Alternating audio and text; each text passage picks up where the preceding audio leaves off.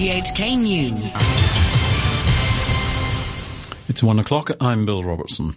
The top stories the Health Secretary says more people are getting the point about flu shots.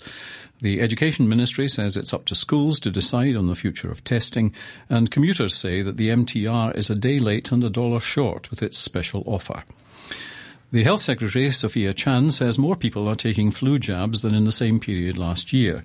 Professor Chan says 277,000 jabs have been given since the launch of an expanded flu vaccine subsidy scheme last month, targeting people who are 50 or over.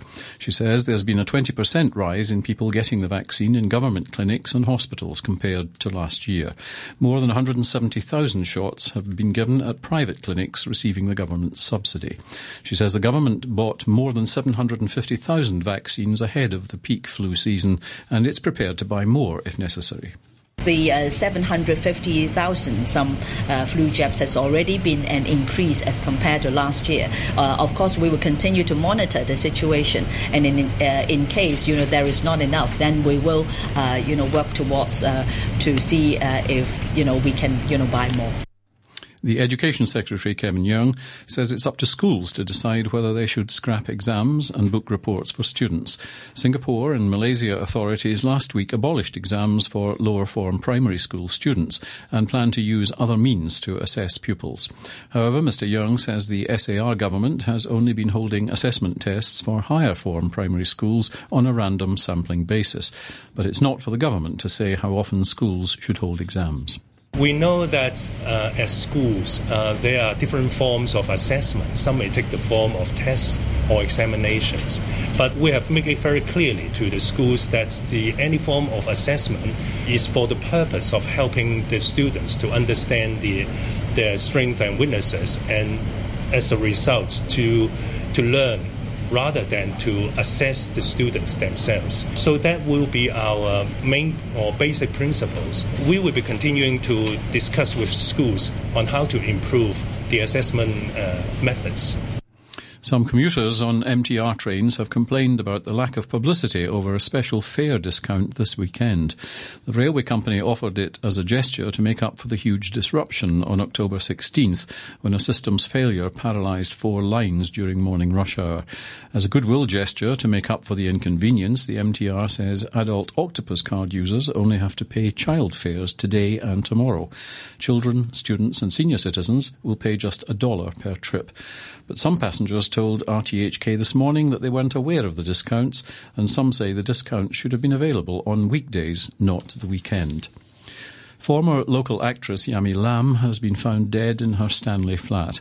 It's believed that she died a few days ago, and officers found her body inside her flat in Ma Hang Estate at around midnight. Police say the death isn't suspicious, but an autopsy will be carried out. Some neighbours say that they last saw the artist on Wednesday. The 54 year old, who rose to fame after starring in a famous TVB drama in the 1980s, has reportedly suffered from mental illness and was declared bankrupt in 2006. Twitter has deleted thousands of fake accounts that were posting messages purporting to be from the US Democrats, urging people not to vote in next week's midterm election. Twitter says the deleted accounts do not appear to have originated outside the United States. The BBC's Peter Bowes reports. The messages, which wrongly appeared to be from Democrats, discouraged people from voting. The automated accounts from which they were sent were deleted after they were flagged up by the Democratic Party. A spokesperson for Twitter said the attempt to spread disinformation was stopped quickly and at its source. The spokesperson added that the social media platform had opened lines of communication with state officials and campaign organisations from both major parties to protect the integrity of its service. The accounts are under understood to have been removed in late September and early October. The president of Turkey says the order to kill Saudi journalist Jamal Khashoggi came from the highest level of the Saudi government. Recep Tayyip Erdogan made the remarks to the Washington Post newspaper. The BBC's Grant Ferrett has more.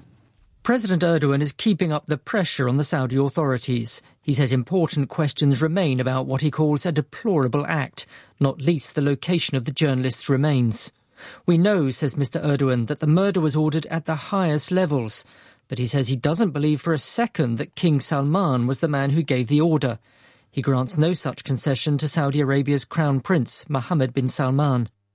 You're listening to RTHK. The time is five minutes past one. The former US President Barack Obama has criticized his successor Donald Trump for constant fear mongering. He described Mr. Trump's plan to send US troops to the Mexican border to block migrants from entering the country as a political stunt. Mr. Obama told Democrat supporters that the Republicans were peddling the politics of division. It's an old playbook. It's one that the powerful and the privileged turn to whenever control starts slipping away. They'll get folks riled up just to protect their power and their privilege. It's as cynical as politics gets. But in four days, in four days, Florida, you can reject that kind of politics. The United States has confirmed that it will reimpose within days all the remaining sanctions on Iran that were lifted under the internationally backed nuclear deal three years ago. The measures targeting Iran's key energy sector, as well as banking and shipping, will come into effect on Monday. But the Secretary of State, Mike Pompeo, said the new sanctions would stop Iran funding militant groups. It is aimed at depriving the regime of the revenues that it uses to spread death and destruction around the world. Our ultimate aim is to compel Iran to permanently abandon its well documented outlaw activities and behave as a normal country. He added that temporary waivers would be granted to eight countries to allow them to continue importing Iranian oil. The Iranian Foreign Ministry dismissed the US announcement, saying the effect would be largely psychological. The British National Crime Agency has seized jewellery worth £400,000 from the Christie's auction house. It's part of a major investigation into the vast wealth accumulated by a woman from Azerbaijan, Zamira Hajiyeva, who bought property in Britain. The BBC's Dominic Casciani has more details.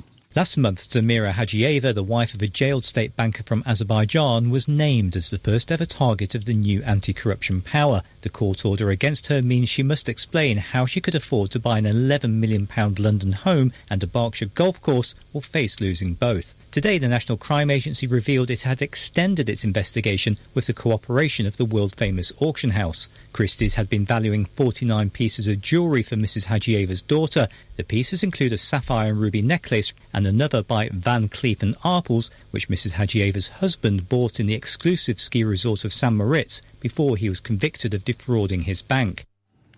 To sports now, and a look ahead at the weekend's English Premier League action with BBC's Rob Schofield. Leicester manager Claude Puel says the result is not important when they play Cardiff on Saturday. In their first match since owner Vichai Srivaddhanaprabha died in a helicopter crash at the weekend, Puel says his side will honour a man who did so much for the club. There will be a minute's silence and black armbands will be worn to honour the five people who lost their lives. Manchester United kick off the proceedings at the weekend in the Premier League against one of the sides keeping them out of the top six. Bournemouth have impressed of late, keeping three consecutive clean sheets and winning three of their last four. There are two late games on Saturday, having had their winning run halted last weekend. Arsenal host joint leaders and unbeaten Liverpool. If Unai Emery's side were to win, the Gunners would only be one point off Liverpool and Manchester City, who face Southampton on Sunday with fresh injury concerns over Kevin De Bruyne. The Belgian is a doubt for the weekend, having limped off in the final minutes of their League Cup win over Fulham. The other late kick-off sees fifth place Tottenham travel to mid-table Wolves. Some welcome reprieve for a Wembley pitch looking increasingly difficult to play on. Across London, Crystal Palace are the visitors to Stamford Bridge on Sunday as Chelsea look to keep pace with the leaders. Newcastle, enduring their worst start to a season for 120 years, play high-flying Watford before fellow strugglers Huddersfield and Fulham meet on Monday. Those are the games to look forward to. This is Rob Schofield at BBC Global Sport.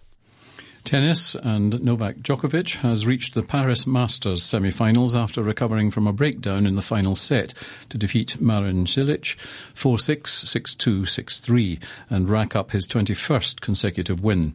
Djokovic, who'll take over from Rafael Nadal as world number one on Monday, will face either Roger Federer, who's chasing a 100th career title, or Kei Nishikori for a place in the final. Djokovic now has a 31 record since the start of Wimbledon. If he wins the title tomorrow, Djokovic will equal Nadal's record of 33 Masters triumphs.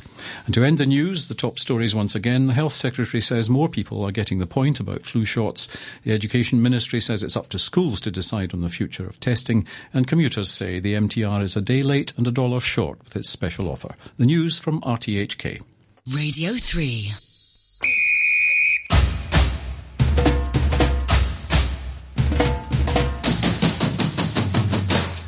And welcome to this week's edition of World Vibes with myself, Pierre Tremblay, with you till 3 p.m. This week we have two musical themes of note. First, our featured new debut album from Mali's Djily Griot real-life couple, Djeneba and Fousco, and a new selection of hot new tracks from a surprising number of places on the planet. As always, Jovanotti says it so well in Italian. We're still the belly button of the world.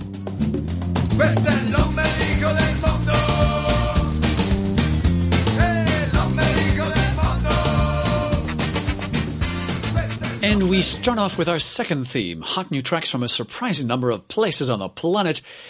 And our first track is from Mexico, from Yucatan, Merida, name of the city, with Emiliano Buenfil y la Chancil Tropical.